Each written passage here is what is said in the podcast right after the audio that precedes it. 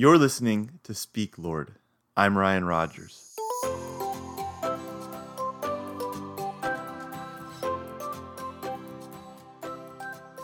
This past week, I got to enjoy being at Camp Meeting. Camp Meeting is an event where churches from around the Alaska Conference gather and worship together. It's an awesome time. There's programming for the little kids and the youth and the adults, studies, sermons, songs, beautiful time of worshiping God together. And I got to spend most of that time with the kindergartner class. So we were exploring God's love. We had compasses and maps going all over the place, and we were just having a good time with these little kids. One of the ways God spoke to me was watching them get excited about God. We had Zephaniah 3:17 as our memory verse this week in kindergarten. Zephaniah 3:17 is that wonderful verse about God singing over us. The verse right before it says, "Let not your hands grow weak." So if you're tired and weak, Zephaniah 3:17 is a truth that can renew our strength. This is the memory verse. The Lord your God is in your midst, a mighty one who will save.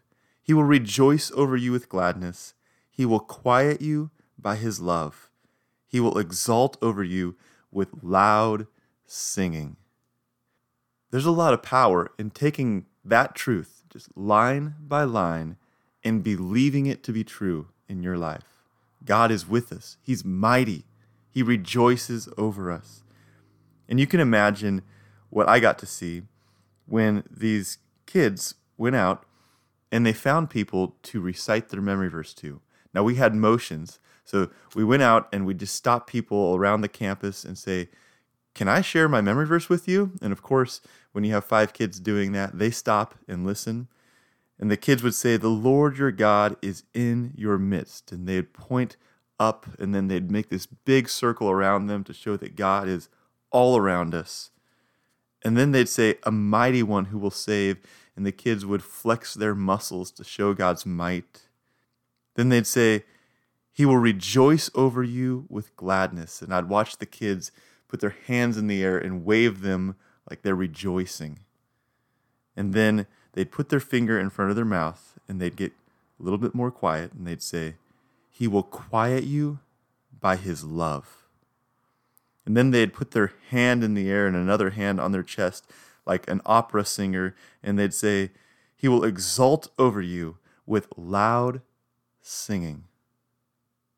It is incredible that we actually bring joy to the heart of God he rejoices over us with gladness. In my experience of ministry, I think one of the hardest things for us to accept is how God really feels about us, to accept that He really loves us. We sing it, Jesus loves me, this I know, for the Bible tells me so.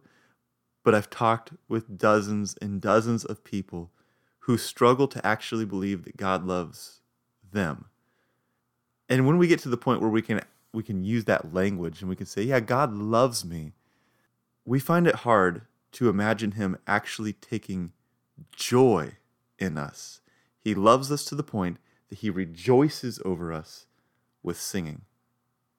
Your emotions might tell you something else our feelings about self don't change god's feelings for us even when we really don't like who we are it doesn't change the truth that God loves us and rejoices over us.